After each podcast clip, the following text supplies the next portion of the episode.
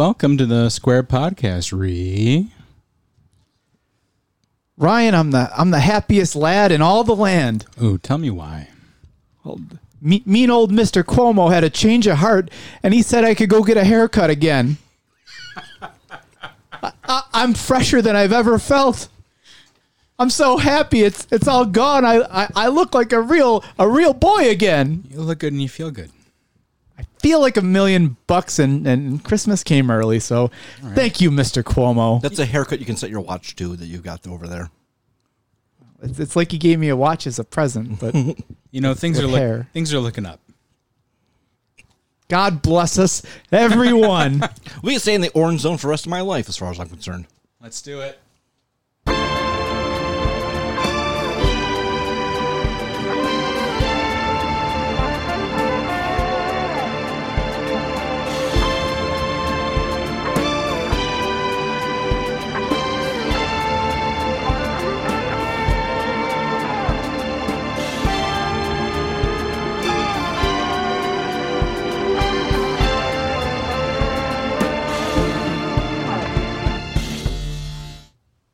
And welcome back, everybody, to the Square Podcast. And if I sound like I have a little bit of pep in my step, you're right. You do.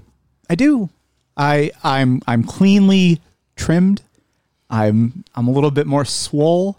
You know, those three weeks that I spent just loafing around the couch looking like Thor in that that movie I haven't seen with the superheroes.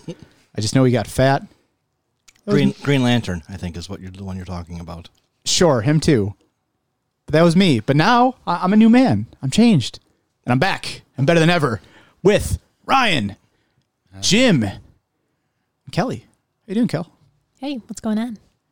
We're just we're just hanging out. We're gonna have a very holly jolly week this mm-hmm. week, everybody. I think uh, you know we're all feeling in the spirit, feeling in the mood. Yeah. Mm-hmm. We got started out a little earlier with a little drink I like to call Tom and Jerry's.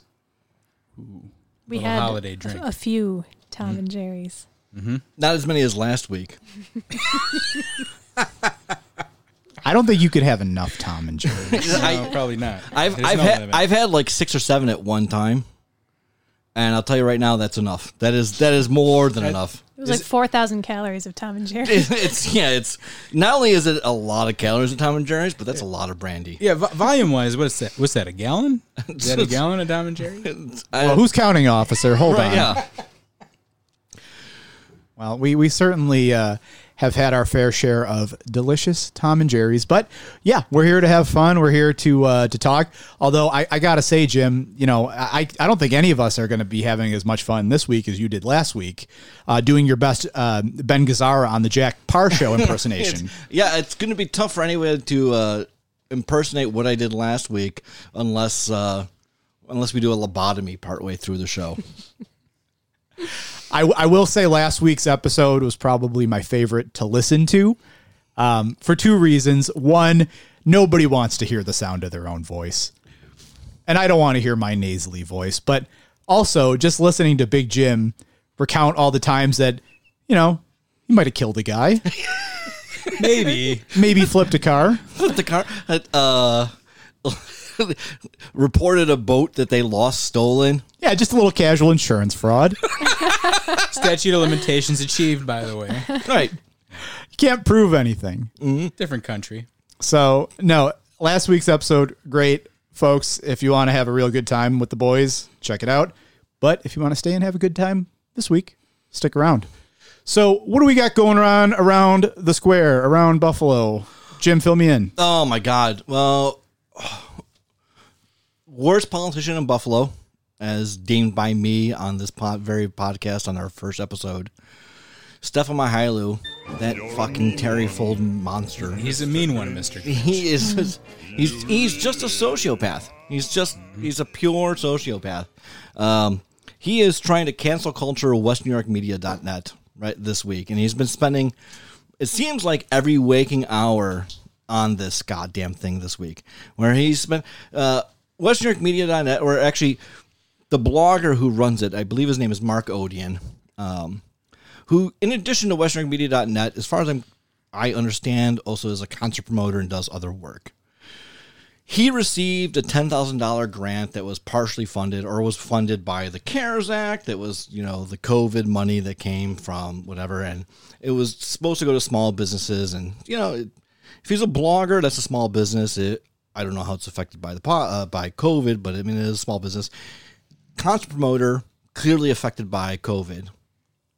Um, so he received ten thousand dollars, and Stefan, this sociopath, uh, has been on like how like he called Chris Jacobs racist or the Jacobs family, uh, you know, white power, and called Stefan himself a racist. And No. yeah, I know. I Stefan a racist. It's if the shoe fits, Stefan. um, and rails against Republicans, and he, he's a left wing blogger. Um, and as Stefan just keeps calling him a radical left wing blogger who attacks Republicans in a partisan manner. And Stefan keeps pointing out is that you know this guy received advertising money from Mark Hitler. Did, did he say Mark Hitler? He didn't say Mark Hitler. He It was implied. It was it was implied. yeah the, the, the Hitler was implied. Um, ECDC, the Erie County Democratic Committee, um, and Jeremy Zellner, the chairman of the Erie County Democratic Committee, um, in the past. Now I didn't get a chance to look into this, but I I bet you because up until Trump, WesternNewYorkMedia.net ran favorable stories on Republicans too. And I bet you if I looked in the past, I bet you there's Republican money that was spent on WesternNewYorkMedia.net or to Marc Odien um, in campaign finance filings uh, prior to 2016. I haven't looked, so I don't know for certain, but I'd be willing to bet that there is. But Stefan's been all so Stefan has he's he's first he sent a letter to the director of 43 North who administered these grants. So which throws right right there throws a hole in his argument that Odien got these grants because he was politically connected because the county didn't administer these grants themselves. It, they it's not like Poloncarz got to make the decision on who was getting the grant money. But that's I guess neither here nor there. I mean, personally, you know, I think uh, more blogs should be getting COVID relief. And also, I think we should have more elected officials who get really mad about blogs. Uh, Yeah, oh, yeah. I mean, I, I think if there's anything that we're learning from this is that elected officials should get mad about blogs all the time. That's, This is how you know. Hold on. This is how you know. uh, You know how everybody accuses Buffalo being 20 years behind the time. Getting mad at a blog There are still blogs here. is like the most like 2002 shit I've ever heard. it is. Uh, it's, I, I wish that he would get mad about our podcast because we'd have more fo- listeners then. Just wait till 2028. all right, it's we'll- tw- we'll- we'll get there. 2040 is when he'll get mad about this. Well, on top of that, I think he wrote and mailed a letter to every member of Congress. Yeah, that, well, that's the other thing. Is like, so he, he followed up the uh, attention-seeking letter to the director of 43 North, where he demanded a list of everybody who received money, which last I checked was published by WGRZ. So if you just want to go on Channel 2's website, you could get it. He should know where that website is. He used to work for that fucking place. Um, he then sent a letter to the chairman of the Erie County Legislature, April Baskin, on how on this website somebody had published the N word. Now, it was a guest blogger who was black who was arguing against racism when he used the N word. But let's not let facts get in the way. Stefan, I I have something to report. When I was a kid in school, we read a book, and it, and he used the N word, and it had it had uh, Huckleberry Finn and Tom Sawyer in it, and I mean it wasn't great. It was problematic. So you should cancel Mark Twain as well. Right, yeah. Uh, I read a similar book. It had Huckleberry Mychajliw and, and uh, Tom Filano. But uh, and then and then today, uh, we're recording this on the 18th of December, one week from Christmas. as far as Um, I know.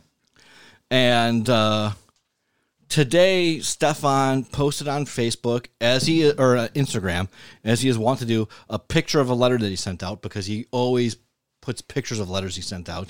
He doesn't he doesn't just tweet them out at links of letters he sent out, but he puts a picture of it on Instagram because he's got brain disease. I'm not sure what's he's a smooth brain Terry folded monster.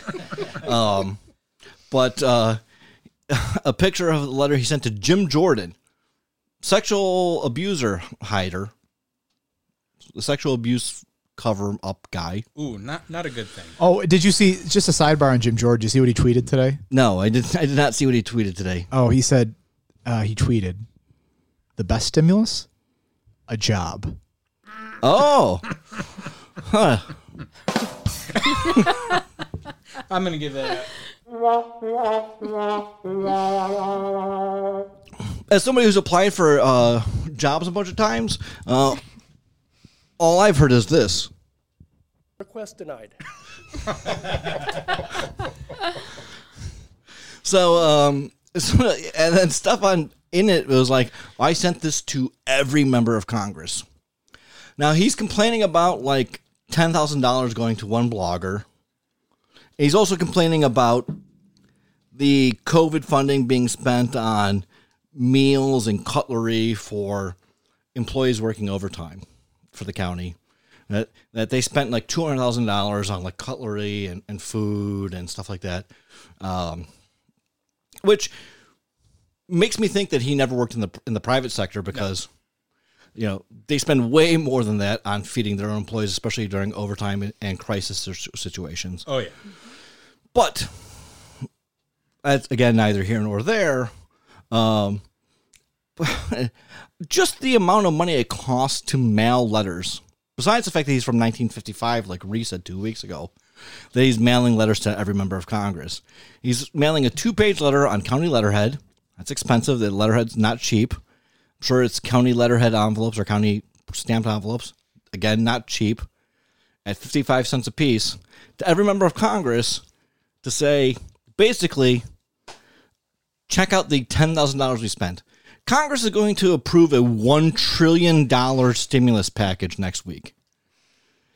$10,000 doesn't even, they don't even care about $10,000.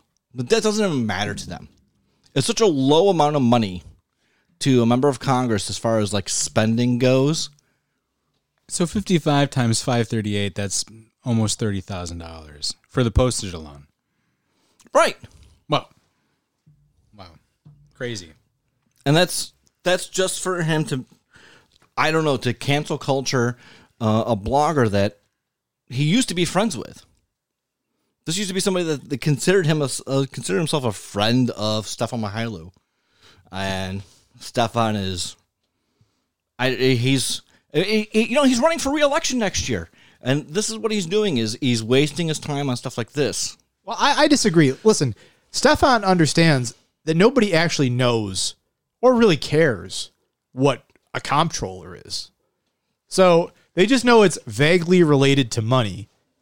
And he's banking on that fact where he's just going to get mad in in letter form, apparently. And and do like, you know, send out horse and pony letters all throughout the country, getting mad about a blogger getting money. And, and that's all people know. So you look in the news and you see, oh, Stefan is is rooting out uh, malfeasance at the blog level, and you're just like, that's my guy. Yeah, but the thing is, like, you're not seeing that because he's not getting any coverage from the media. You only know this is if you have a brain disease like I do, where you follow Stefan on social media. He's not getting any coverage. I, I tried to talk to my parents about this today, and they had no idea, no clue what I was talking about. They both read the Buffalo News every single day. They watch four and seven multiple times throughout the day, and he's getting no coverage about this whatsoever. Do you think he's trying to? Here's my personal theory, guys. I think he is sick of doing the politics thing. Like I'm, I think he's sick of actually being an elected official, and I think he wants to go back into news media. So he's going back to the well of like outrage culture, so he can be a Fox News guy. Like he wants to be a personality. I think of him more of as an OAN guy or Newsmax. Oh yeah, that's right. Fox News is like basically Done. like MSNBC at this point. Fox News is not rad anymore. Not official position of the pod. Fox News not rad. But But speaking of Fox News and Stefan, in the last week he was on Fox News. Oh, He was on Tucker Carlson. yeah. was he really? Yeah. Holy shit. What the hell? I mean, I can only imagine. What what was he talking about? This? Yeah. He talked about this and he talked about Robbie Delano and Athletes Unleashed and I could just imagine like Tucker Carlson with his like slack jaw just oh westernnewyorkmedia.net and like like seriously uh you know just entertaining Stefan just right because being outraged. like if you name if, if you make Tucker Carlson make a list of all the things he cared about, at the very bottom of that list would be Buffalo, New York. Yeah, probably. I mean, fucking Des Moines would make it higher than that because at least it hosts the uh, it, it's the Des Moines Register hosts uh, hosts the uh, primary every four years. It wouldn't be the top of my list. Des Moines? That either. Oh yeah, I didn't think so. Well, speaking of unabashed racists, uh Jim, talk to me about this Confederate flag issue. What's going on? So uh, King Cuomo, Your, your king and mine. right? Yeah, Andy Cuomo. And and we bow at his feet. Yes. Um, you know, I, I wish I knew who his court jester was because I apply for that job, but again, request denied. Um, Request denied. uh, wants to ban or has banned the sale of Confederate flags on state property. Now it's it's it's only on state property, so you can't like set up a booth at Allegany State Park and start selling Confederate flags. Although, There goes my business idea. right, I, I don't know how Just try and stop us. I don't know how feasible it was to set up booths on state property and start selling things anyways in the in the past. But um, no, he wants to ban the sale of Confederate flags on state property, and fine, I guess. Um, there's some First Amendment issues there. What about Ryan's Civil War reenactments? yeah, what about him? Yeah, I mean, all those Civil War battles that happened in New York State. Uh, not not too many. No, not not too many. There, I think there were more War of 1812 battles that happened. Right? Yeah, yeah. It's where they also had the Confederate flag at Fort Ticonderoga. How'd you know about that? Yeah, I don't know. I don't know. This is one of those. I, I don't know. I, I don't think anybody should be buying Confederate flags. Do I think Andrew Cuomo should be telling you that you shouldn't buy them? I don't know. On state property, I guess that's his job to be able Yeah. to say it. Yeah, that's how I feel. It's like, no. Should you buy a Confederate flag? No, is the answer to that. Like Nope. one hundred percent of the time. Uh, there's no reason to buy that flag. It's a flag for traitors and racists. Should the governor of New York be saying that we can't sell them on state property? Shouldn't he be taxing millionaires? Doesn't he have better stuff to do? Isn't there a fucking worldwide pandemic that he needs to be taking care of? Well, hold on now. He has a book about how he beat the pandemic, okay? yeah, I, Oh yeah. so that f- p- pandemic out the window. Now on to Confederate flags. And you know what? I don't want to be like that cynical asshole guy. But when I hear things like this, that okay, I mean, in in abstract sound like it's a good idea, I guess, kind of, but seemingly come from fucking nowhere. Like where the uh, okay, yes, there's a lot of people who if you if you polled fucking hundred people on the streets in anywhere, and any I, I think pretty much anywhere except probably I don't know the southern tier, maybe of of New York here. But if you polled hundred people and you asked them like, should you be able to buy a Confederate flag? They'd probably say no. So where I, I just I didn't realize this was a problem that people were selling Confederate flags on state property, and it was such an issue that it had to be adjudicated in Well, some this way. is and this is where like again, like I don't want to be like this contrarian prick, but I just hear that and I'm like, oh, well, I know Cuomo has like these national aspirations And one of the big ways to set yourself apart is to like trigger conservatives. You know, and, and Andrew Cuomo's already got the SAFE Act, which has, you know, even as as huge proponents of gun control as as we all are, I can speak for you guys, at least for myself, I think is very flawed.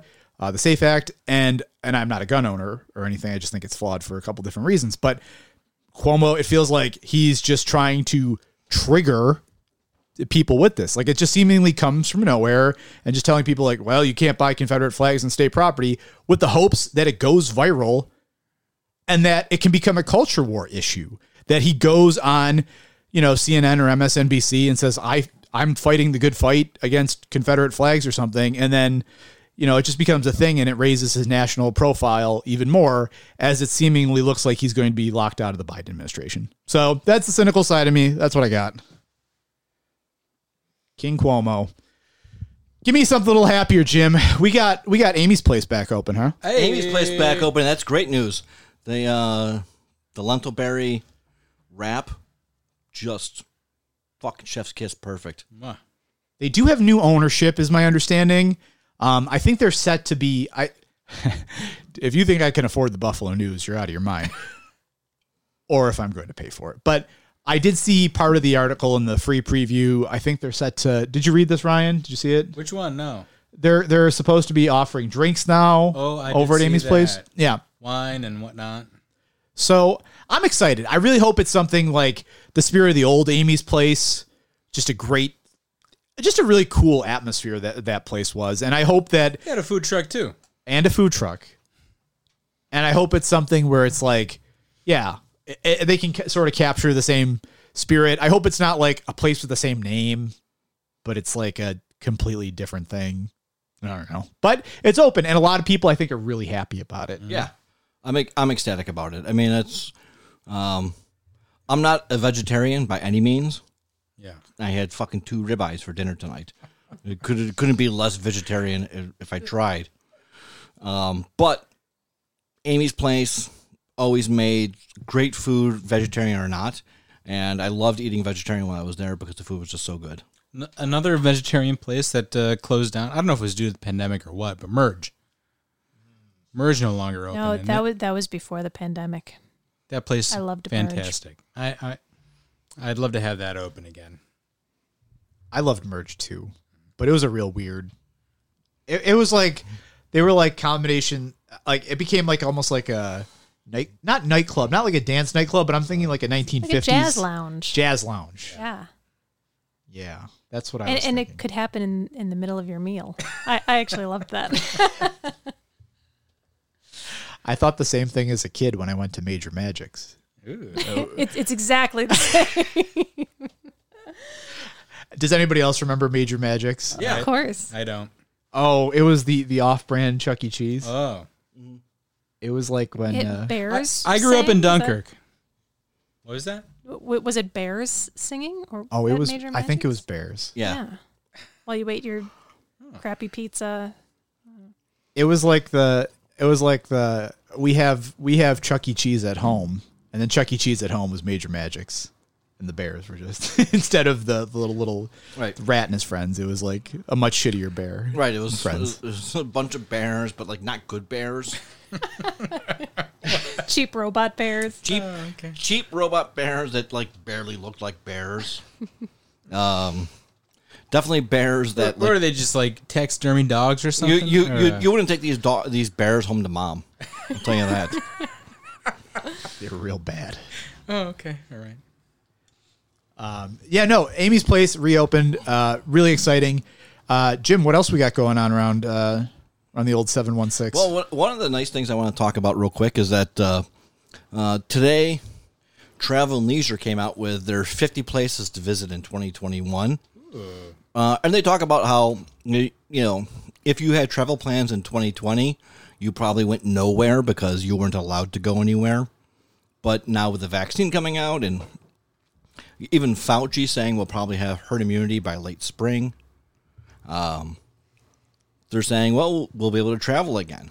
And uh, Travel and Leisure came out with a list of 50 places to go visit in 2021. And one of them happened to be Buffalo, New York. Were we were we like number fifty? Oh, Or no, were we they- like middle of the pack? They Like, did it did we al- actually make it. They did it in alphabetical order, So we were away at the top. so we were number seven. We're we're number one on places that love to be on lists, though. Right? Yeah. As far as like like how much we shit our dick over being on lists, like we were definitely ahead of like the Badlands. Being on a list always makes the evening news here. Yeah. Always. Not even like the good list, like those terrible like content farm websites Mm-hmm. that like somebody's like grandmother is like sharing, like oh, like places to be dot biz, Mm-hmm. And you know just fucking Aunt Susan is like fucking smashing that reshare button on that. No, so I mean, travel and leisure putting us on a list is actually pretty good news. Uh, they they focus on uh, in the article. I did read it today. Um, that they they start off and they're like, you've probably heard about Buffalo's restaurants, which is not true because you probably haven't heard about Buffalo's restaurants if you live outside of Buffalo. Um, but the reason to go there is because of the art scene and they talk about and I, I wish I remember the name of it. Um, I'll if you if you go on our Facebook this week, I'll make sure to look up um, the name of the gallery and post it. Um, but there's a gallery on Main Street that focuses on Native American art. In fact, it exclusively pr- promotes Native American art. It's founded by a member of the Seneca tribe. Um, it is unique to the United States. It's literally the only art museum in the United States that does only Native American art. How's that possible? Well, generally, we've maltreated Native Americans for like the entire history of the country. Right, that's that's a good point. Um, So it it's on Main Street. Uh, like I said, look at our Facebook page for more information about it. Uh, but they they talk about that. They talk about Albright Knox and the expansion and how Albright Knox won't be open until 2022. Talking about K Art Gallery. K Art Gallery is the yeah, that's what it is. Thanks for looking it up, so I don't have to. I now I don't have to post anything on Facebook. We can promote them. Oh, we'll, we'll post it. I would love. I, I don't know if anybody listening to this has any connections with them, but that sounds really cool. I'd yeah, love to I, would, to I would love to talk to them promote about the that. hell out of it. You know, Um, but they talked about you know it. You can't go to Albright Knox, but you can go to like the Northland Project, and you can check out all the Albright Knox public works that are going on throughout the city, and uh, the different art museums that are happening in the city. And um, I mean, it's just a positive list to be mentioned on. It doesn't mean anything. Nobody's coming to Buffalo because they saw it in Travel and Leisure. I- you, you don't know. Honestly, you, you really don't know. Like you say that, but there are people, and they're not our age. You know, like they there are people who are like, tell me where to go, travel and leisure, who will just come to Buffalo if they see like enough pretty pictures and. There were 49 other options, though. Right. But we were number seven. Well, let me put it this way. All right, think of other Rust Belt cities. You're in Buffalo. Let's think about Pittsburgh or Cleveland or Detroit. Would you spend a weekend trip there in one of those other cities just to get out and experience new things? I would. we really should have like more of an understanding with the rest of the Rust Belt cities. Because look, we should do like an exchange program where yes, we spend like a year in Cleveland. Yeah. I would do that, Okay, sure. or or even just like a like a like a week in mm-hmm. Cleveland, and then like Clevelanders come to Buffalo, and you know then we all like I mean, we have the better football team now. That's true. That's It's objectively close. True. Close. It's close. They have an excellent orchestra, though. They okay. Yeah. We have a better football team than Baltimore right now. It's also close. you know what? It's not close. Detroit. We have a much better football team than Detroit. That is correct. They, uh, they might have a better hockey team than we do.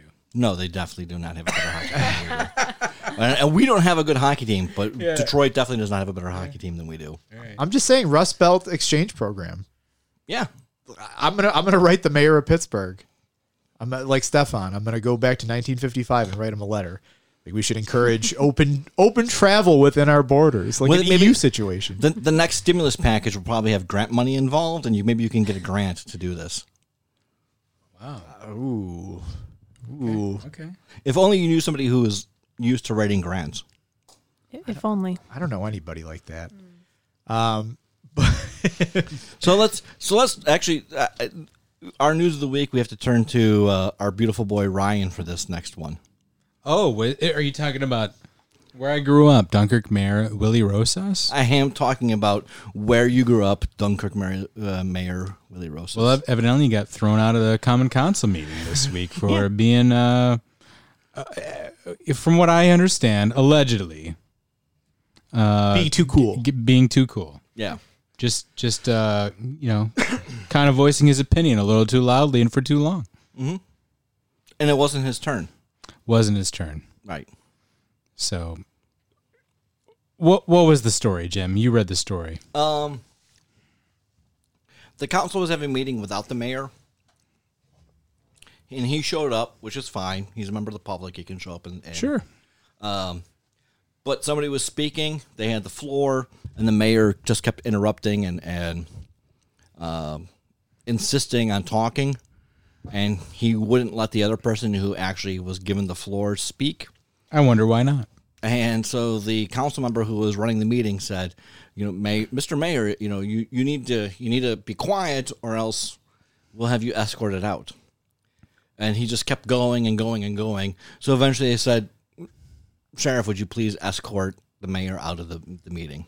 And I understand you, you you actually went so far as to listen to the audio of this. Yeah, I went to, so far. I as- didn't. I actually listened to the audio of the meeting this week. Yeah. um, and you can just hear him yelling, not not at a microphone, so you can tell that he definitely did not have the floor. Yeah. What was he yelling about? What was what was so serious? You couldn't make it out really what he was yelling about. So, like as far as I can tell, probably the fact that like he can't paint his car to look like the General Lee on state property anymore. I doubt I doubt that. I doubt that. I mean, look, look, look. Okay, get off your high horses. All right, I think it's cool that Dunkirk has elected officials just like getting dragged out in cuffs. All right, we, well, what else do they have to do around there? uh, you know, it was a fight over the budget. They got real mad, and everybody just, you know, got real loud, and then they dragged him out in cuffs. And then he spends the night in the old Dunkirk drunk tank, and then, mm-hmm. you know, Just shakes like it off. That's Just- about it. just like Otis and Mayberry spends the night there. Wouldn't that be amazing if the mayor, if that was like what they did with the mayor of Dunk? Like this is just a weekly thing, but like WGRZ just caught wind of it. I know they probably did that with the previous mayor. This one, I don't know. I don't know. He's It's just the tradition. I tradition. haven't heard Every too much about him uh, other than this. Every council meeting ends with the mayor just being like dragged out, kicking and screaming.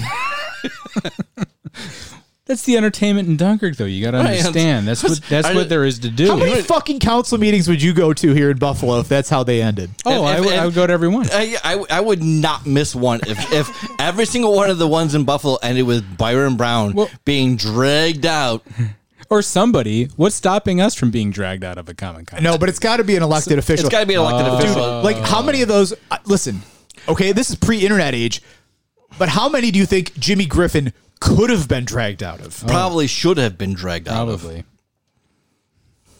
Pretty much anyone that was run by Jim Pitts. Speaking of unabashed racists, Jimmy Griffin. Um, Oh, speaking of unabashed racists, so we've got a new candidate for ma- uh, for sheriff, oh, good. Who this? uh, Steve Filano. Okay. And you might think, ah, he's running for sheriff. He probably has some law enforcement bona fides. Has to. Must, I mean, must. So he's a QAnon 35 year old marketer for a law firm. Oh. So, you know, basically, your ideal sheriff. All right. Where the fuck do they find these people? So he's he's running. He's asking. He, he wants to be the Republican candidate. It, it doesn't look like he's necessarily garnered the Republican support yet. Uh, had he's garnered any Republican support, I'm sure his boy, your boy, and our boy Stefan would have tweeted something about it this week. Um, so the Republican Party might be trying to get their own candidate, but he's out there running. I mean, he got an article in Newsweek about Newsweek. Newsweek ran an article online about this fucking guy running for sheriff in Erie County who talked about like he's not going to enforce all the state laws. He's going to enforce the laws that he thinks are correct, and the laws that infringe on civil rights of individuals, he's not going to enforce. His take is if Governor Cuomo can dictate what the state does on immigration, then him as a sheriff can dictate what we do under the COVID uh, regulations. Right. Right. Right, and and he had some comments about about as we talked about the Confederate flag uh, Yeah. issue, and he had some. Uh, well, Where does he stand on that? sell them as many wherever you want. Uh, Now, there's not a lot of state-owned property in Erie County. no. listen, I think I think he is going to eat shit. And I'll tell you why. Because unlike comptroller, where people don't really have any idea what that job is other than involves money, people have a general idea that sheriff is some kind of cop.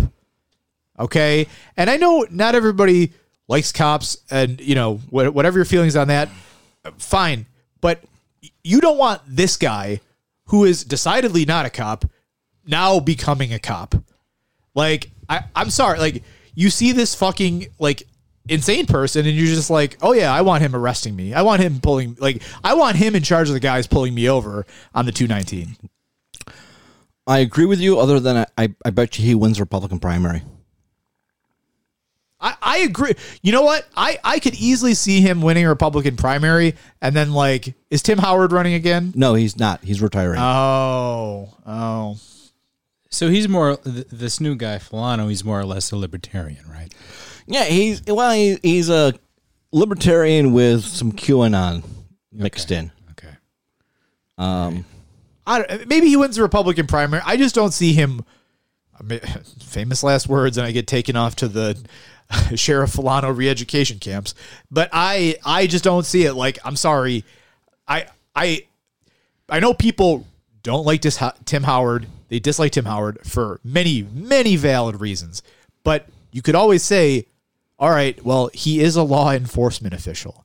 Like you he had a career as a law enforcement official. You could identify him as such. It made sense, even if, you know, his very, very heavily scandal marked term as it comes to an end. Mm-hmm. Like you could say that guy's a cop. This guy is just some guy. He's just some fucking guy. Yeah, he's just some fucking guy. I don't know. Whatever. I I who knows? It's I'm hoping that 2021 is like I know 2020 is crazy and I know we're just inclined to just full throttle on bat shittiness, but like for the love of God, can we just dial it back a little for 2021? Can this guy this fucking QAnon guy not win, please? I mean, it's going to be crazy because the other office that's countywide that's up for election next year is county controller.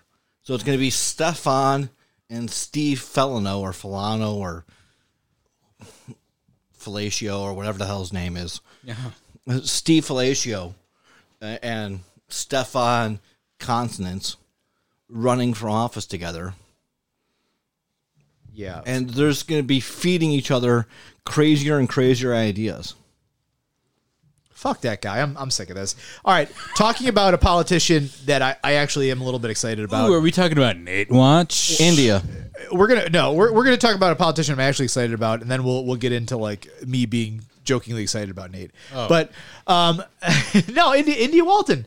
She uh, we talked about this last week that she was declaring her candidacy. Um, so it's it's officially official. She's I I, I don't believe I did you check the website today, Jim? Or I'll I'll check it at some point while we're talking. But she's officially declared. Um, running for the Democratic line. Um, uh, yeah, I don't know. I I'm very excited that there is a different option.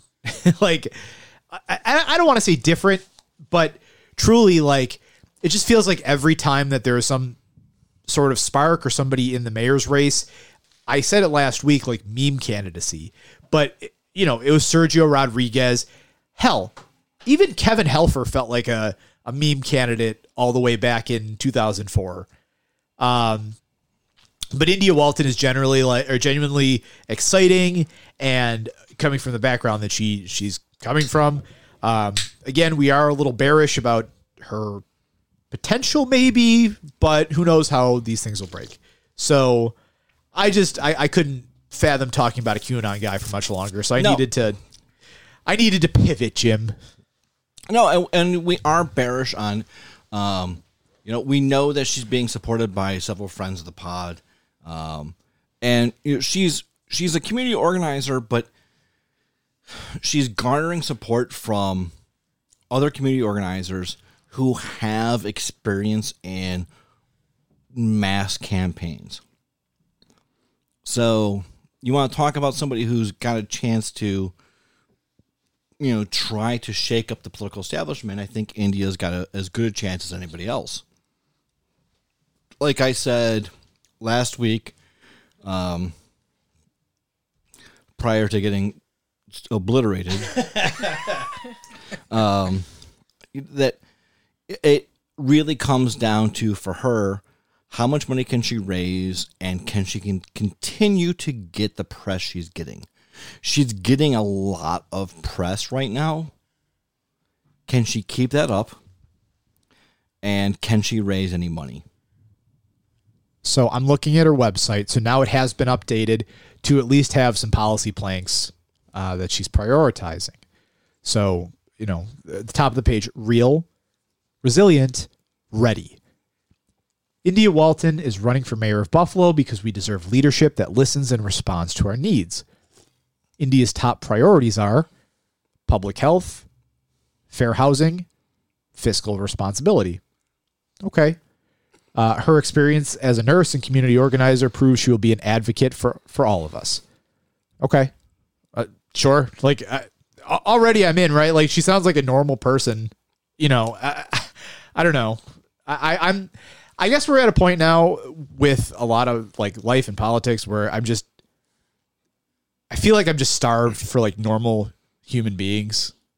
right i mean at, at no point does she say there i'm going to only enforce the laws i believe in Right, right. Like either it's like we get what feels like people who are just, uh, you know, at least in Buffalo anyway, although you could certainly say this for the rest of the country too, but what feels like lifelong bureaucrat types or just absolutely fucking insane. Yeah, I'm going to enforce the laws that I believe are real about COVID or something. Um, I'm just going to give you a little because I'm I'm not familiar with this candidate. I'm this is somebody that is new to me in in, in my life who I'm excited about. So I'm going to read the um, the Meet India section from her website. India Walton embodies Buffalo's sense of resilience. Born and raised on Buffalo's east side as one of six children, India became a full time working mother at the age of just 14. She earned her GED while pregnant with twins who were born prematurely, an experience that inspired her to become a nurse in the same NICU where her boys' lives were saved. Um, just a sidebar. So, my little sister was born premature. My mom had her premature. And, you know, whatever, I'm not giving people political points for life experiences necessarily, but I will say, like, that is an extremely harrowing experience. And the fact that she is somebody who has able to she earned her GED while doing that, and they were born prematurely. That's fucking like unbelievable. Um, as a healthcare worker, India became a representative in the 1199 SEIU union, standing up for both workers and, and patients from picket lines in Buffalo to the steps of the U.S. Supreme Court, where she was invited to speak at a national women's rights rally in 2014. Continuing to serve as a nurse in Buffalo public schools, India witnessed the health disparities among our most vulnerable citizens and became determined to change the systems that cause these injustices. India's commitment to systemic change called her to become a community organizer for Open Buffalo, establishing herself as a thought leader on a wide range of issues, including criminal justice reform and fair housing. Her work on the latter led her to be named the founding executive director of the Fruit Belt Community Land Trust, for which she worked with longtime residents to develop permanently affordable housing. Have, having proving her having proven her passion for caring for people from infants to elders, Indy is real, resilient, and ready to be the next mayor of Buffalo. that land trust bit gets back to our episode two weeks ago. We talked to Harper Bishop and Dr. Knight about affordable housing. And you know they, they said that you know the best way to do it would be more land trusts, and they they pointed to the Fruit Belt Land Trust as being an example of doing it right. Um, so, you know, that kind of experience going into City Hall would be good, right? Right. I mean, it, from at least from what we've heard from the experts. Yeah, no, and and I'm starting to feel the excitement in real time that some of our friends of the pod have been feeling for a while. Um, and and and I think I'm on board now. Like I I'm I, I probably would have been on board, but after reading um, India's you know biography and sort of her policy positions and things, I, I'm very excited. And it's just one of those things where it's like we don't get people like this who are empowered to do stuff. No, I mean, I would say the one part of her platform that sounds su- suspect to me sounds sus. Wow. Is- okay. Yeah, is uh, fiscal responsibility. I've never seen anybody campaign on fiscal irresponsibility. Nobody's ever like We got to get Ryan to run for office. office. 'cause I've that would never, be his I've never number run one for office position. because I'd be irresponsible as hell. right. You know, so would I be. Instead of, I, I would replace every elevator in the city with a slide, a curly slide. That's, I, First of all, I would make Friday part of the weekend and give every new baby chocolate eclair.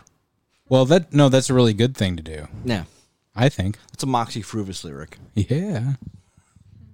Um, Reese Boys Moxy Früvous. Thursday at the Square favorites. Thursday at the Square favorites, longtime runners, Moxy Früvous. Cheers.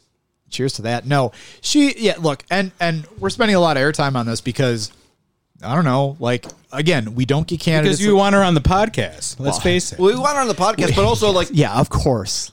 the most important election coming up next year locally is going to be mayors. Like as important as controller is or as sheriff is, and I don't want to dismiss because sheriff is going to be something that's going to be watched at the national level because sheriffs do have impact on local laws and how they're they are they are enforced.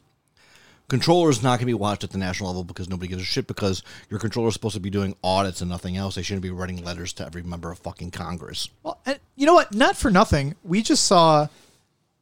Uh, what the it was the Common Council elections, right? Where we had a bunch of women who were trying to get on the ballot, who were essentially rat fucked off the ballot.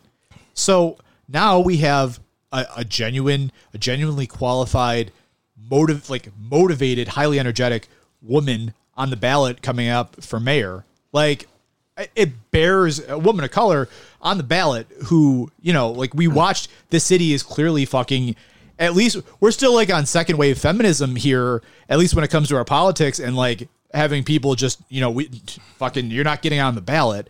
So I don't know. It just feels like a breath of fresh air. Um, I, I, correct me if I'm wrong. I don't think Buffalo's ever had a, a, a woman as mayor, Jim. Uh, Kelly, as far as I know, as far as I know, the, we've never had a female mayor, let alone a female of color. Well, I think it's about time. it's well past time. it's yeah, that's it's it's certainly past time. Um, no, I I I am intrigued by her candidacy. Um, I'm not quite ready to say I'm excited by it. Um, I'd like to see more. I'd like to see who she's running against. Like I said last week, you know, Byron hasn't announced yet. Hmm. Wow. I mean, you would you would expect that he's running for a fifth term. I expect he's running for a fifth term. But, is he? He doesn't have the amount of money that he had saved up prior to his fourth term, like he normally would have. He's been doing some fundraisers, but not the big ticket ones like he's done in the past that he's raised a ton of money off of. I mean, there's room out there that the question. He's got enough years in in the state retirement system that he could retire. I don't think he's got the magic he had previous years. I mean, look, as my father said last week, now my father's just some nonsense guy from the suburbs. But as my father said, like, if Byron wants to run, he wins. Yeah. I disagree a bit. I think that there's Let's hope it's not that that easy. I, I- I think that there is some room for an India Walton Yeah. to, to run. Um, I do wonder about, you know, there is um, fusion voting in New York State. If the mayor runs, he'll get the independence line. He might get the conservative line if he wants it. He could lose the Democratic primary in July and still be on the ballot, which would be the nightmare scenario for Republicans. The nightmare scenario for Republicans would be India Walton winning the Democratic primary and Byron Brown being on the ballot on the independence line. Yeah, who would they have? Well, it, it doesn't matter. They don't care about the mayor for a Republican line. That's not where the nightmare is. The nightmare is that that would bring out Democrats in the general election when they're trying to win sheriff and controller. And turnout in the city of Buffalo might be really high because you'd have a competitive mayor's race for the first time since 2005 or whatever it was when or 2007 something like 2005 I think it was with Kevin Helfer. Was it two? uh, Oh yeah, it's an odd numbered year. Right? Odd number year. was- yeah, okay. Oh five sounds right. 2005. Um, it, it- you'd have a competitive race for the first time since then. but by the way, by the way, if we see India Walton on the ballot and and and Byron Brown, uh, guess what? I just have a, a hunch that there's going to be a candidate from South Buffalo running in that race. And and for for whatever whatever way you want to take that, uh, the long rumored Tim Kennedy mayoral run could finally happen this year. The fact that there is a bit of historical precedent for this as well. Um, Kevin Helfer, Mickey Kearns, uh, you know, like whatever. We've we've seen this happen, um, you know, for, for other reasons. But I, I do think that we would. The field is wide open. I do think that you could see a, you know, a, a South Buffalo candidate also on the ballot. Mayor Scanlon. Yeah, yeah, could be. Um. All right. Well, from Maybe maybe Mickey again. Yeah, get out of here. Just so out. so pivoting from politician that I'm excited about to politician I'm excited about. Uh, well, I'm sorry, private citizen that I'm excited about. Ooh, i- is it finally time? It's finally time. It's day one. it's day one. It's Nate Watch. Hey, listen. He the the congress the congressman that could have been uh, the tweeting congressman that could have been no less. He's he's still up to his old tricks. I I swear we were talking before the show, and we're like, is the Nate Watch thing played out? Like, is is he is he still? Well, you know, you don't know. Is he giving us enough content? for for this show like is, is it worth it and then i pull up nate's twitter feed and and literally i swear to god within the minute uh, that i said it i get this just this gem from nate all right? Like within the minute i shit you not. It was like he was reading my mind and he's like uh, do i got one for you bud? All right listen to this.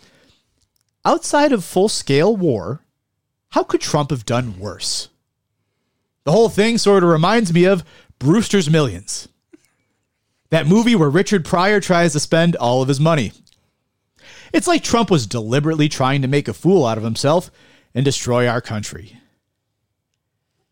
Nate with the timely Brewster's Millions. Brewster's Millions. Great, reference. great film. The great Richard Pryor. Right. The late great Richard Late Pryor. great. John Candy, also late and great in that movie. Yes, him too. I love the idea of, of like Nate like sitting there watching a movie with his kid and just like I'm gonna I'm gonna get him real mad. Like I wondered if he would like stir up a fire. Like somehow like Brewster's Millions would get people really mad. I uh, He's an influencer, baby. He knows how to push the buttons. He's got us reading his tweets. the problem is I with like you're right. i- if I'm not gonna I, I'm not gonna be worried about spoiler alerts for Brewster's Millions, Ryan, plug your ears. but uh, yeah. The point of Brewster's Millions with him spending all that money is he needs to spend the millions of dollars that he, he inherited so that he can inherit the full amount, which is like X times larger than what he currently inherited. And he has to spend all of the, the money. So for like Trump to be doing a Brewster's Millions things, he'd be like, I, well, I have to be insane for these four years in order to be then president for the rest of my life. if you want the analogy to work, fully. He almost did that. He came pretty close. I mean, he he wants to be president for the rest of his life, Yeah. which could be six weeks as far as we know. that fat piece of shit. Hey, he's one Big Mac away. Yeah, I mean, it's some special sauce just goes on the wrong tube, and next thing you know, All right, all right, all right. I, I've got I've got one that maybe tops the Brewster's Millions. Okay, this one came in yesterday. can't be, can't be. I don't know. I don't know. All right, ready for this one, Kel? Nate Nate McMurray tweeted y- yesterday, December seventeenth. I was just in the grocery store. Anyway, this guy kept following me in one of those drivable carts. He'd say, "Excuse me." I'd quietly move. After the third time, I barked, "Buddy, go around!" He kindly said, "I'm sorry. I saw you on TV. Just wanted to say hi." Lesson be kind. All right. There's a little give and take there, right? right, Hey, let's file that under shit that definitely didn't happen. right, yeah. It's, Is this I, I overheard some uh, liberal in a coffee shop type thing? This or- is like that times 10. Because this, this, this, this, this, this is writing your own Wikipedia page.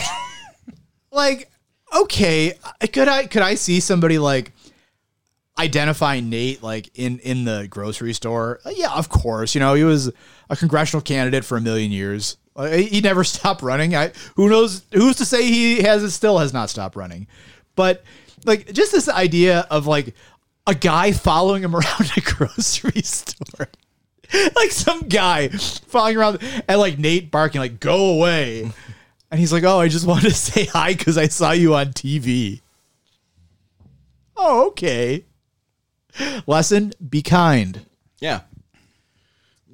Well, I hope he learned that lesson. I hope he learned that lesson in Grand It- it- Island. had he learned that lesson before the election, he might have got elected. right. At least when he ran against a criminal, Right. he might have been elected. Right. When he ran against an honest person, as my father pointed out, he had no chance. Why that is, I don't know.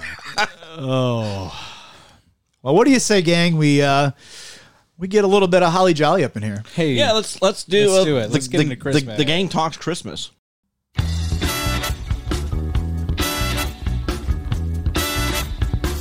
Sleigh bells ring.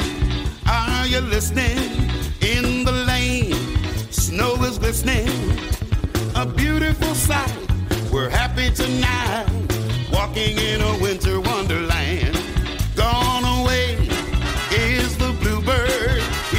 Christmas at the square. Guys, what are your favorite Christmas Buffalo Christmas traditions? There's so many things, so many fun things. Gifts. Uh, Gi- Jim, yeah, gifts. Fuck. Just Okay, as Buffalo sure. only. Nobody else does it. We should tell the people in Sheboygan about this. yeah, receiving and getting gifts is the best part of the season. Let's face it. Right, right. I don't care what what any like piece of media says. The reason for Or- the season is was like was Bible, at Jo- least of all. Joseph and Mary yeah, hanging out in a manger opening gifts. that's what they did. Yeah. Or gifs, depending on how you want to pronounce them. Oh, gold, frankincense, Gold, frankincense, myrrh. myrrh. The best gifts you can ever get. Yep. I've never gotten either of those things. I'd be so mad if I like opened up my gift and it was like frankincense. Mm-hmm.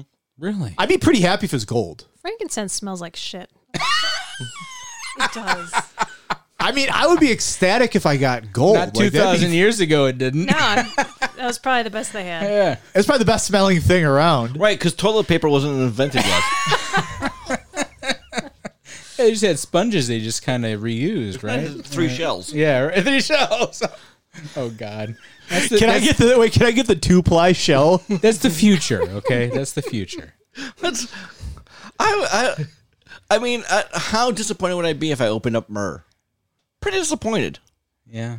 Gold, like I'm with Ree. Like if if I open up gold, I'd be like, sweet. I know what I can do with this. Okay, Jim. What's your ultimate gift? What do you? What would you love to receive? Given any amount of money. Given any amount of money, Yes. Jeff Bezos says, "I'm going to give Jim a gift. Money is no object.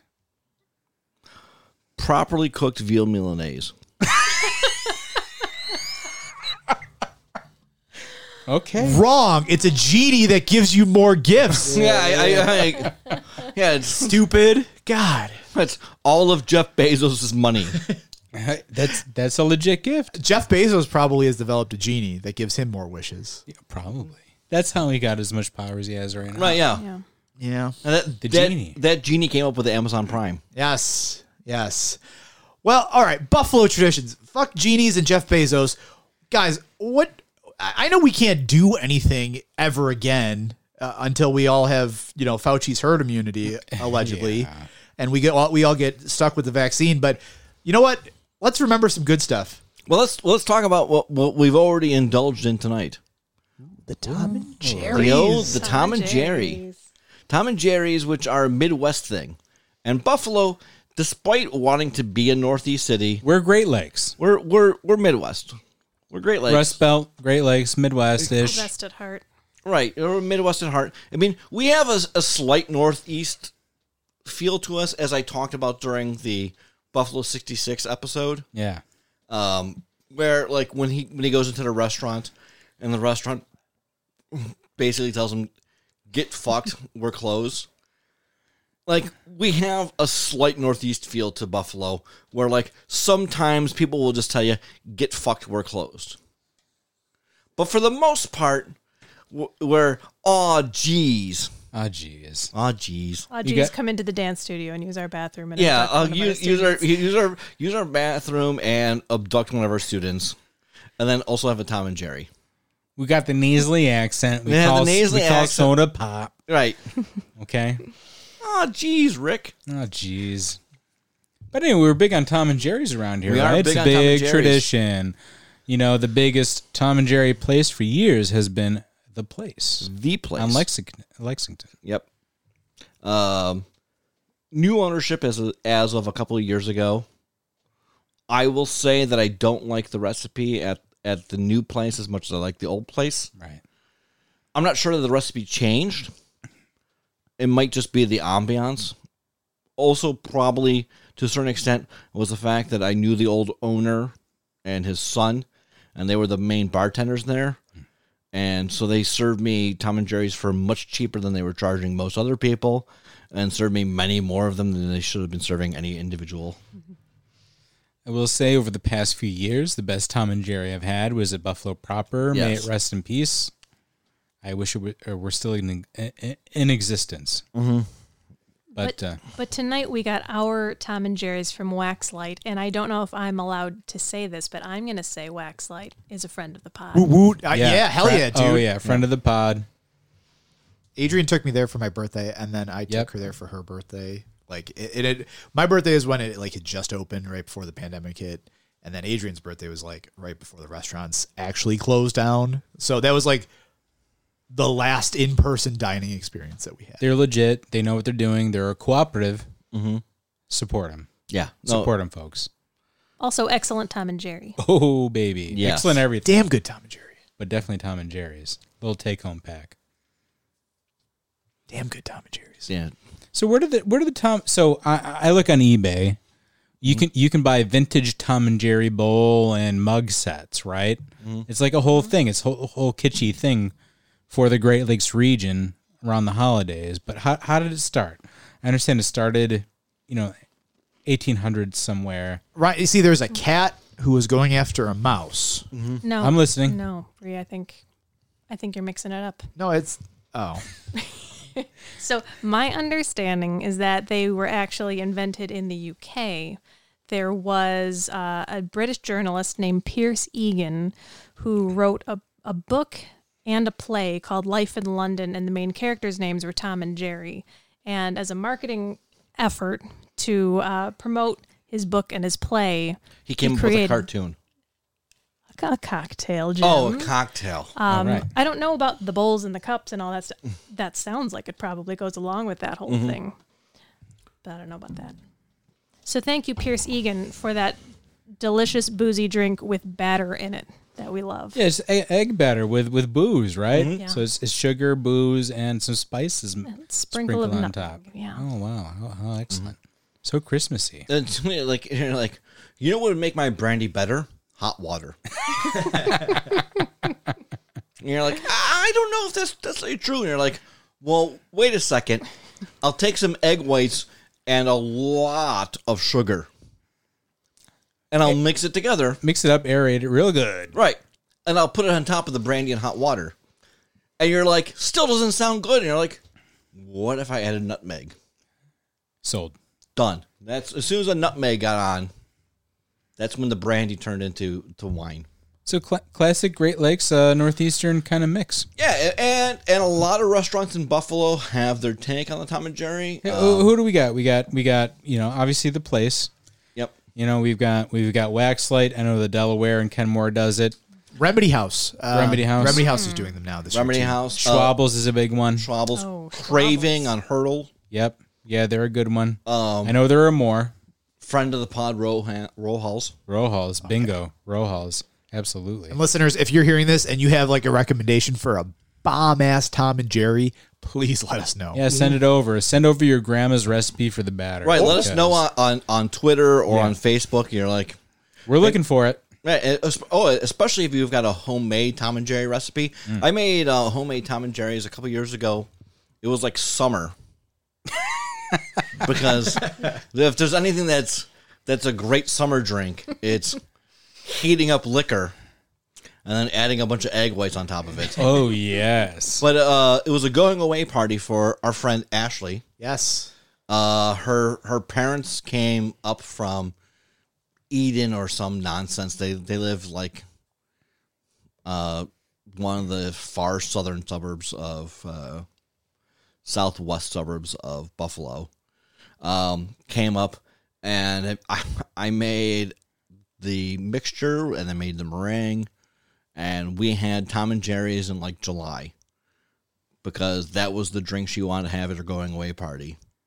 And I'll tell you, I mean, look, you might say it's not a summer drink, but you know, like sometimes taking a hot shower in the summer makes the outside feel cooler.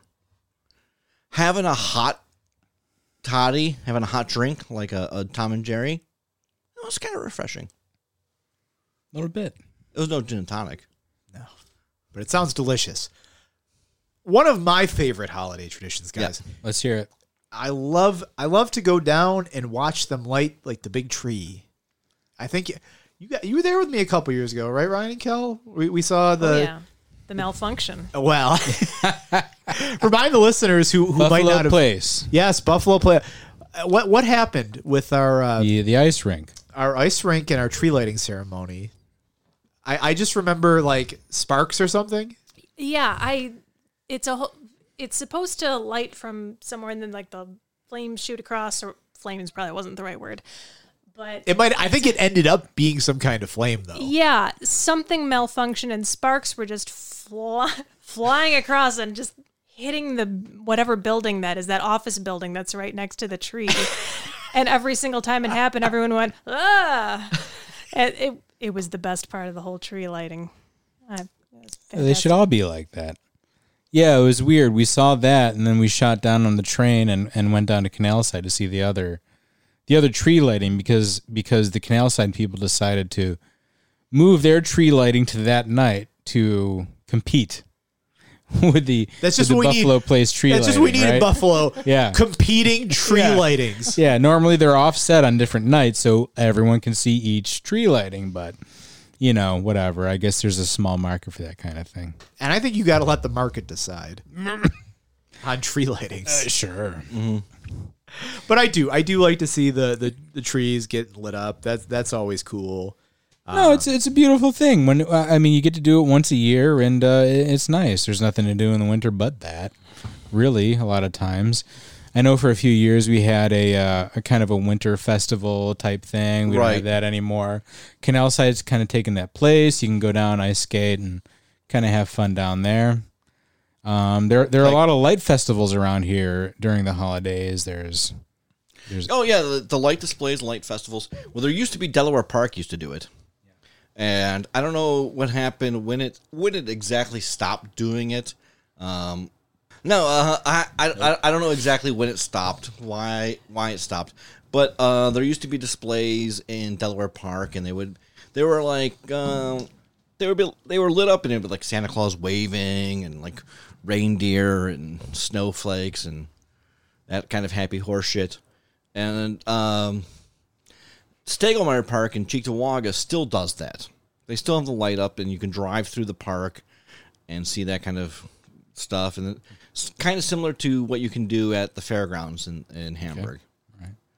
Now I know made the news. There's a there's a house uh, in Parkside that made the news with their like elaborate light display. It looks Right, like and there's- bulbs of bulbous lights of Christmas. Right, and there's a there's a Bulbous lights of Christmas. That's right. That's what I'm calling Bulbous it. Light of Christmas. Yeah, uh, that's it was a that was a Beach Boys song. I think. I think so yeah, Uh, it's harmonizing and recreated right now. right, it was right after Little Saint Nick on their album. Yeah, Um, exactly. there's a neighborhood in Lancaster. I can't remember what the name of it is. They don't deserve credit, but no, uh, uh, they do it, and they they they do like the entire street goes ham on Christmas lights, and people go like I I know that front of the pod Corinne, Corinne uh, went took her kids to go see this in Lancaster, which for her living in Hamburg, and she lives like Blasdell, like Hamburg part of it, to drive all the way to Lancaster to see some fucking houses with lights. like those houses better be goddamn decorated. Oh yes. Uh, but no, they, they so you've got you've got this little bit of Lancaster to go with. Do we still have the Niagara Falls Festival of Lights? Because I remember that being awesome when I was a kid. I know they light up the falls, Right, but what about the like the rest of the thing? I don't know. I I think they still have it, but I'm not sure. I saw that about four years ago. It was still around. Right. I, Okay. I, I, Can't think for. I think they still have it. I mean, I know they light up the falls still. I mean, which, which the Falls Festival of Lights. It. I hope they still have it because that's like that's an important tradition to have. I think so. We're better. We're what better place to have it is Niagara Falls. Right. Make a whole freaking city light up, and have a whole thing of it. Right. I know a lot of people get mad, like when they show on Bills games, they just show pictures of Niagara Falls. I'm good and- with it.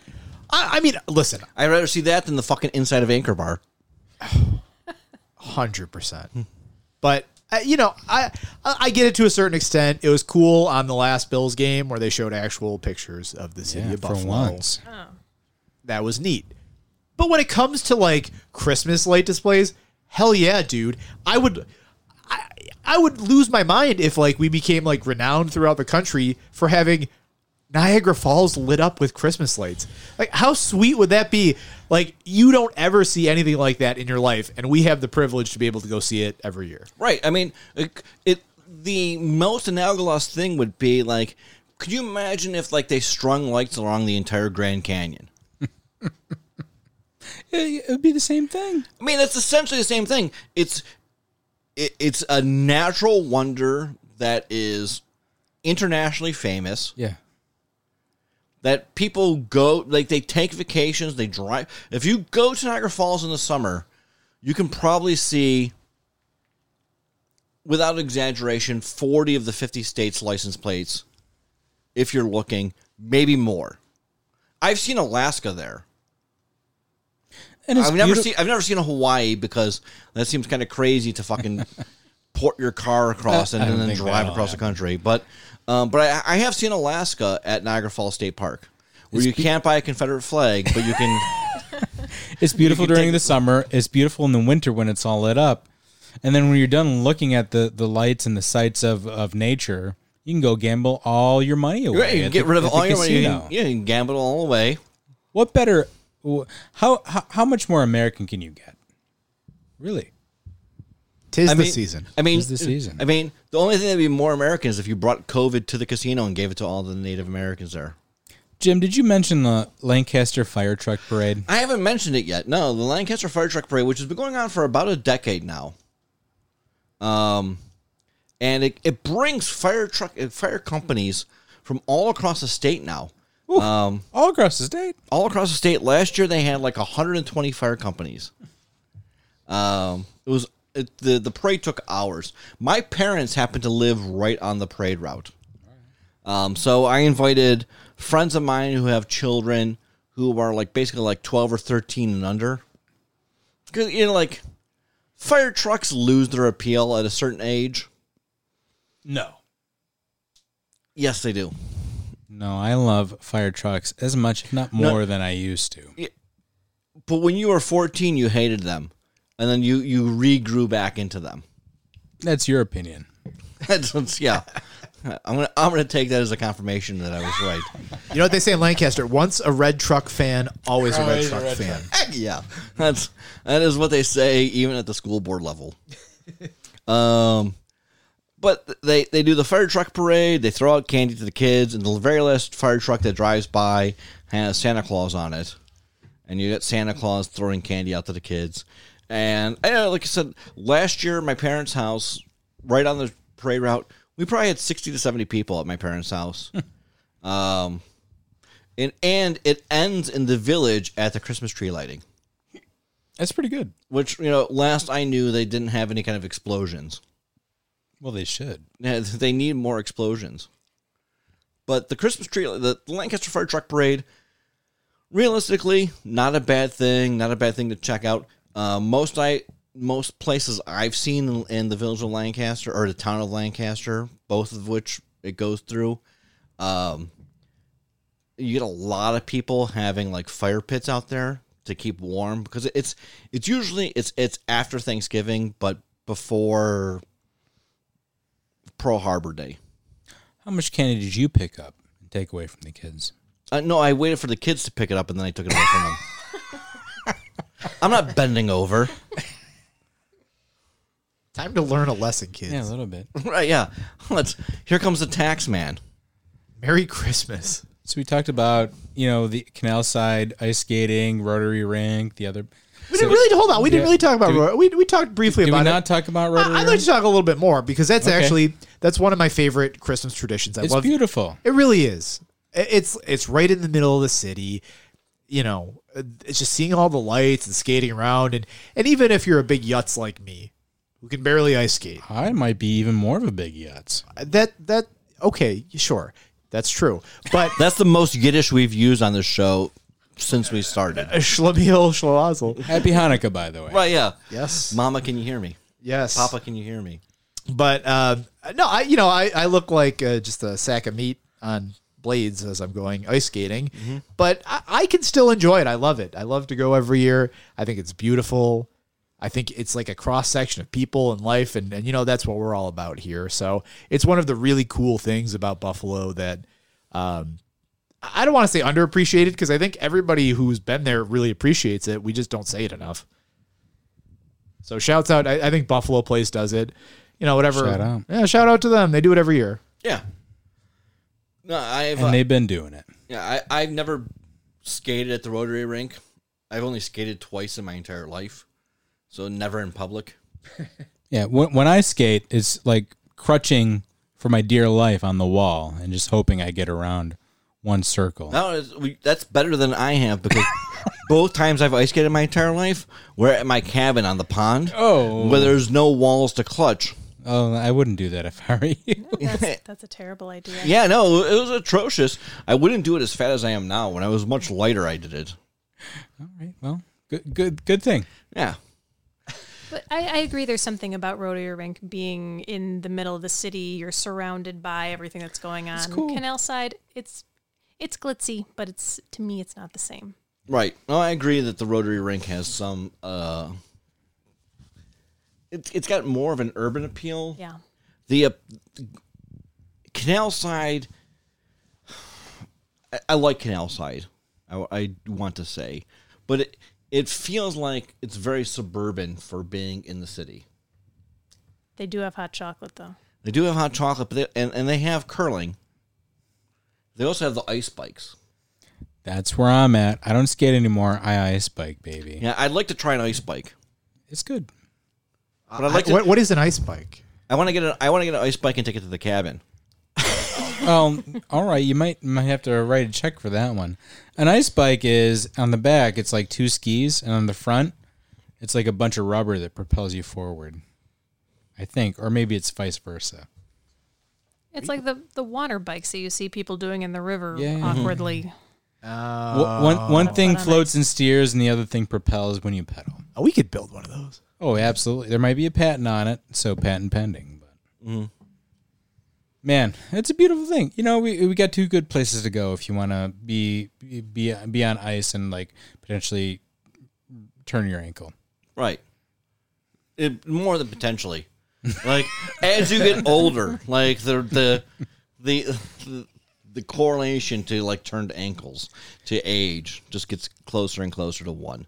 I think we're at the point where uh, we need to go around the table and talk about our favorite Buffalo Christmas memories.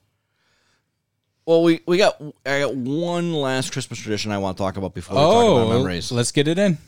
And this is a memory that I don't have. And I'm the oldest person here. Yes. But it's something that I, I've heard so much about being a Buffalo tradition that it's even something that like doesn't exist anymore, but was passed Sadly, down. doesn't exist anymore. Sadly doesn't exist, and that's AMA AMA's displays downtown. Um, I was talking to my mother about this um, in advance of the show, and she told me that like you know, it, her grandmother, my great grandmother, um, my mother and her sisters would go to my great grandmother's house, my her grandmother's house, um, in Kenmore. They would ride the bus because my grandmother didn't drive, or my great grandmother didn't drive. They'd ride the bus, the Elmwood bus from Kenmore downtown, and check out the AMA's displays every single Christmas. And it was it was the only time that they got to ride the bus, and the only time they got to go downtown. I love it. I love that time period. Um, and those displays were, you know, it. I mean, they went all out. It the the building had the displays on on all four sides. Um, I think they had animatronics and and and Yeah, all kinds, of, things, nonsense. lights, animatronics, all kinds of elaborate Yeah. shit. You know, I mean, Back, at the back when you know a a department store was a viable business opportunity. right, Yeah, and and they were centered in downtown areas. They weren't in malls. Um, We I, I should we should send out this article. I actually found an article about this written by uh, former was he comptroller Steve Cichon? well, he was a comptroller candidate. Comptroller candidate. No, he was clerk candidate. clerk candidate, right? Uh, but he is he is the Buffalo historian. Um, has a website, Buffalo Stories, and and I did find a story with pictures uh, from the old A's displays, and I have to say, it looks much. These look much cooler than like anything that you see today. They So had a- cool. they had a full floor Toyland in their store. you don't have that anymore. You don't even have Toys R Us anymore. Right. This is pretty sweet. I'm very I'm very jealous of those kids from Well, well, uh, check check out our Facebook this week. Yeah, we'll post We'll- that. Ree will Post post, a link. We'll make him use his social media for a change. But uh, you know, now now AM and A's is just some derelict, fenced up piece of shit downtown. Wish it was what it was 20, 30 years ago. Beautiful. Well, yeah, guys, give me your. I, I you know, it's funny. Like, I, I'll tell you what. I will actually give you. I'll, I'll start with my favorite Christmas memory. All right. Yes. So, you know, my family we, we were decidedly not well to do. Um, you know, pretty pretty poor, we'll say. And I think there there are like certain uh, charities in the area who will do, you know, like Christmas, um, you know, Christmas for the kids or whatever, uh, for for low income families. And so we we certainly qualified for that. And I don't know if it was the Buffalo News. I forget like which particular charity it was, but we were we were charity cases, and we actually they came to our house and Jay McKee, Buffalo Saber, Jay McKee came to our house and I got like an autographed Jay McKee jersey with the old goat head on it. I still have it somewhere. But it was like the red and black jersey and Jay McKee was in our living room and I was just like we have a picture at my mom's house. I'll have to show you guys. But um yeah, like it was, you know, like what could have been a real shitty Christmas because we're real poor, but it, it actually turned out to be awesome. And you know, it's really easy to get cynical about seeing like athletes do, you know, like hey, go see the kids type things. But I remember from my childhood, like that was fucking awesome. Just cool. and Jay McKee wasn't. It wasn't like it was uh, LaFontaine or um, Drury or somebody. It was just like Jay McKee, but it was there in my living room. It was cool. That's very cool. So, so my memory has a similar thread to yours, Ree. Um, one of my She was in Jay McKee's living room. All right. Um, uh, uh, no, that's not that's not it. Um, but I, you know, I danced growing up. So one of my favorite Christmas things was always going to the Nutcracker. Um, I went a lot when I was a kid, and then, um, you know, around when I was fifteen or sixteen, we went to see a performance at UB. I don't remember who the the dance company was, but um, between the first and the second half, uh, my dad told me to turn around and look behind me, and I turn around, and Marty Biron is sitting right behind, and as 15 year old me, I shit my dick. I loved I loved Marty Biron. So he he signed my program. still a very attractive man. uh, I you know I I have to agree with that. Uh, but now I talk about the the nicest man. I mean, if you're gonna if you're gonna meet a local hockey celebrity, I mean, geez, he was so nice. He he- he is a very nice man. I've gotten to, I've had a chance to meet Marty a couple of times. Um, his uh, his babysitter for a while lived across the street from one of my friend's parents, which meant that uh, in it, it was in the village of Lancaster. So how I got to meet Marty was uh, his babysitter's family invited him and his friends over for the Fourth of July parade in the village of Lancaster, and it was directly across the street from my friend's parents. So, like one one Fourth of July, I got to meet Daniel Briere and Marty Biron Oh, because they were just hanging out in the village of Lancaster for the Fourth of July parade, right across the street from like you know. Uh, I mean, I was, as anybody who's listened to last week's episode can tell, probably drunk. Jesus. You I, I know it's, what? it's my liver left a long time ago. um, but you know, so uh, so I've got I I got to meet Marty was there for like three years in a row. it's you and a couple French Canadians on the Fourth of July. Just me and a couple of French Canadians going, yeah, we love the Fourth of July. Sounds okay. What's your favorite Christmas memory So, um, my or, or tradition? well, it was. I'm going to say it's memory slash tradition type of thing.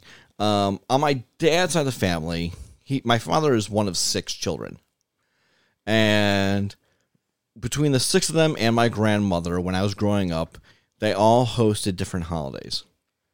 Now, for Christmas, Christmas Eve and Christmas Day were two separate holidays that both were hosted. So Christmas Eve was at my Uncle Brian and Aunt Sandy's house, and uh, it was when the kids got all their gifts, and they had a finished basement with a bar in it. So the adults had plenty of a good time, and the kids had a great time because we opened up a bunch of toys, and then we just ran all the sugar off by playing with our toys all night long. And then Christmas Day, woke up, opened our toys and what other other gifts we got underneath the tree. Uh, gifts that weren't toys, who cared? But the toys, Socks and underwear, right? right? Hit socks, uh, slacks, socks, trousers. Bullshit. Right, yeah. Who cares? Um but toys, yes. Uh and then um we would go do Christmas Day at my other aunt's house. My Aunt Patty and Uncle Jerry's house. Um which we would have a Polish Christmas where, you know, plenty of Polish sausage and, and pierogies available for, for your Christmas dinner not the traditional ham, although there was ham there is val- uh, available as well. But most people were gorging on sausage. That's pretty much my tradition. Every every year since since um, I can remember. Oh, I, I did omit in between. Uh, so uh, we would do Christmas Eve at my um, aunt and uncle's house, and we would do midnight mass on New Year's Eve or Christmas Eve for Christmas. Um, growing up Catholic, and it was that was huge because I got to stay up so late. you know, I mean, because the Catholic Mass starting at midnight goes until like quarter after one, one thirty. It's like a two hour long mass. oh yeah, They make a big deal out of it. I mean, especially depending on who it was. Um, most of the time, the priests that they would have assigned to it were the quicker priests who would do like an hour and fifty, hour and fifteen minutes. But you know, like we might have Monsignor, and Monsignor would do a two-hour mass, and you would just be like, Well, then you have the choir. They, they, they, they'd have all the instruments and everything. Right, They and- don't really have. right, and they- they'd have somebody to give birth to Jesus, Yeah, all that. Right, Isn't that crazy? And they'd have to the- see that in person. right, and the donkeys and all the, the animals there. Yeah. Um, yeah, I mean, I would say that you know the the crazy, you know, The, the, the people like suspended from from wires. right, people suspended from wires. Yep. It's crazy. Mm-hmm. But yeah, you know, you know, similar thread there. Uh, very, very growing up in Dunkirk, very, very Polish traditions. You know, about a week before, you'd make the pierogi and the sausage, make some cookies. Um, to your point, Christmas Eve was the big night. That was the night you did it. You know, you exchanged gifts. You had all the food. Um, they, they'd have this like wafer, like a communion type wafer. You'd you'd pass around for like you know have, for good luck or ha- having a good health or whatever. And then Christmas, you just kind of eat leftovers and chill and play with your toys. That was it. Uh, I, it, it, I always had dogs growing up. Yeah. My family always had dogs. Wait, wait for Christmas dinner? Yeah, for Christmas dinner. Yeah, it That's not right, man. I, I mean, normally we'd have horse, but sometimes we had dogs. Dog shaped cookies. Wow. I hope. oh, the truth comes out. But I, I no, I always had to worry about my toys with my dogs because uh, I had a couple of dogs that ate all my toys. Like, I Ooh. probably had like, had I saved them, thousands of dollars worth of Star Wars toys. yeah. But goddamn Pee Wee, that little piece of shit, used to come and, and take like you know like my Han Solo out of my room, and then hide it underneath my parents' bed and chew the shit out of it. Do you remember there was a thin head fa- Han Solo and a fat head Han Solo? Mm-hmm. And then the fat head was like an anomaly and it was like worth so much more. Oh yeah, I remember having that as a kid too, and I don't know what happened to it. I had the Ewok Village Yeah. with all the Ewoks and and everybody from uh, the Empire Strikes Back, everybody's favorite film from that the trilogy. Empire Strikes Back. Everybody's like, "Oh, I love the Ewoks." I mean, obviously, I did because I was like fucking five years old. That's who it was targeted for. Right. Yeah. I mean, the, the original Star Wars came out in what seventy seven. I wasn't born yet. So like when Empire Strikes Back came out and it was targeted for little kids, I happened. It was the first one I saw because I would have been like four or five when it came out. I'm sure my parents took me to the theater. And I was uh, probably covered my ears because it was too loud and didn't see and didn't care about anything. Certainly didn't care about the plot, but I liked the Ewoks because they were interesting. They were funny. And they, they almost ate like the Star Wars crew. Well, they was almost ate ate 'em. thing. Yeah, yeah, I mean, that was the thing is like Ewoks were supposed to be oh, they're cute and funny, and they're clearly cannibals. They're wearing like other like animals like carcasses on top of them. Yeah, they're they're majorly fucked up in some way, right, right, yeah, like but they're Like- just cute enough to get by. right. uh, It's, it's if Jeffrey Dahmer was three and a half feet tall and covered in fur. He'd be an Ewok. Right, we, we were like, well, what a great guy. Well, I think that's a great good place to wrap up our Christmas discussion. Are we talking about the Star Wars Christmas special, the infamous Star Wars Christmas special? Yeah. no, I don't think we have to go much further than Jeffrey Oh. Dahmer uh, Oh. Ewok. Uh, the, the the old Jeffrey Dahmer Christmas special. You remember that? I think it was on ABC Yeah, after Disney purchased ABC. WKBW was Yeah, a big proponent of Yeah, it. Major Tom was like introducing Jeffrey Dahmer, Right, yeah. and they did a number together. Right. It was great. You got to great you got to play Buffalo you got to play us out on the, the Charlie Brown Christmas music with that, right?